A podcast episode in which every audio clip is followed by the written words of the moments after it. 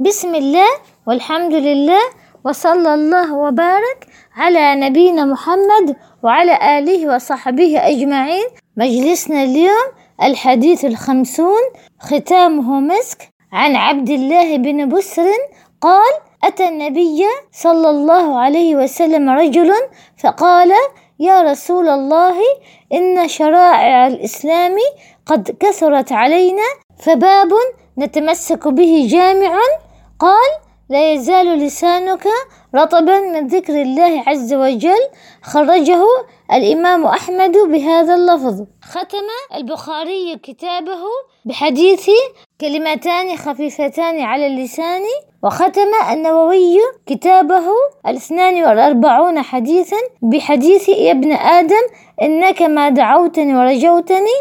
أما ابن رجب أضاف الثمانية أحاديث فختم بهذا الحديث. وتبعه المنذري ختم كتابه الترغيب والترهيب بهذا الحديث. وفي صحيح مسلم عن أبي هريرة رضي الله عنه أن رسول الله صلى الله عليه وسلم مر على جبل يقال له جمدان، فقال: سيروا، هذا جمدان قد سبق المفردون. قالوا: ومن المفردون؟ قال: الذاكرون الله كثيرا والذاكرات. جمدان على وزن سبحان، وهو جبل على ليلة من المدينة، أي على بعد ليلة من المدينة. ومن هذا المعنى قول عمر بن عبد العزيز ليلة عرفة عند قرب الإفاضة: ليس السابق اليوم من سبق بعيره، وإنما السابق من غفر له.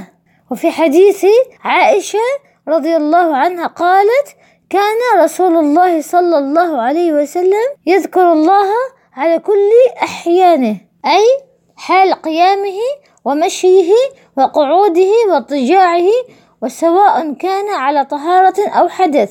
قال كعب: من أكثر ذكر الله برئ من النفاق. لذا وصف الله المنافقين بأنهم لا يذكرون الله إلا قليلا. ولهذا ختمت سورة المنافقين بالأمر بذكر الله، ولا يلهي المؤمن عن ذلك مال ولا ولد. فعلامة حب الله كثرة ذكره، فإنك لن تحب شيئا إلا أكثرت ذكره. قيل لعمير بن هاني: ما نرى لسانك يفتر، فكم تسبح كل يوم؟ فقال: مئة ألف تسبيحة إلا أن تخطئ الأصابع، يعني أنه كان يعد ذلك بأصبعه. فكلما قويت المعرفة صار الذكر يجري على لسان الذاكرين من غير كلفة. ولهذا يلهم الله أهل الجنة التسبيحة ثم يلهمون النفس، وتصير لا إله إلا الله لهم كالماء البارد لأهل الدنيا. وأحد السبعة الذين ظلهم الله في ظله يوم لا ظل إلا ظله رجل ذكر الله خاليا ففاضت عيناه. والذكر لذة قلوب العارفين. قال الله عز وجل: الذين آمنوا وتطمئن قلوبهم بذكر الله، ألا بذكر الله تطمئن القلوب. وقال مالك بن دينار: تلذذ المتلذذون بمثل ذكر الله. والذكر عام وخاص. عام مثل قراءة القرآن والصلاة، فهي مشتملة على ذكر الله من أولها إلى آخرها. وكذلك قراءة القرآن فهو خير الذكر وخير الكلام وأفضله.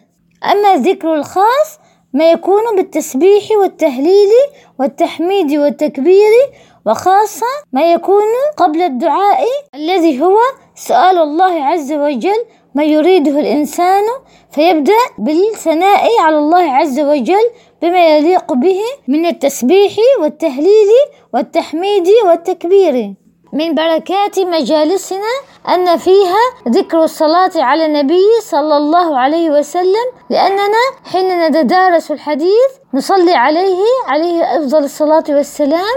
ثانيا، حملا من العلم، فيها ألفاظ وجملا وجيزة فيها علم كثير جوامع الكلم. ونتعلم من الأحاديث أفصح كلام العرب، تكلم به الإنسان ما قاله الرسول صلى الله عليه وسلم.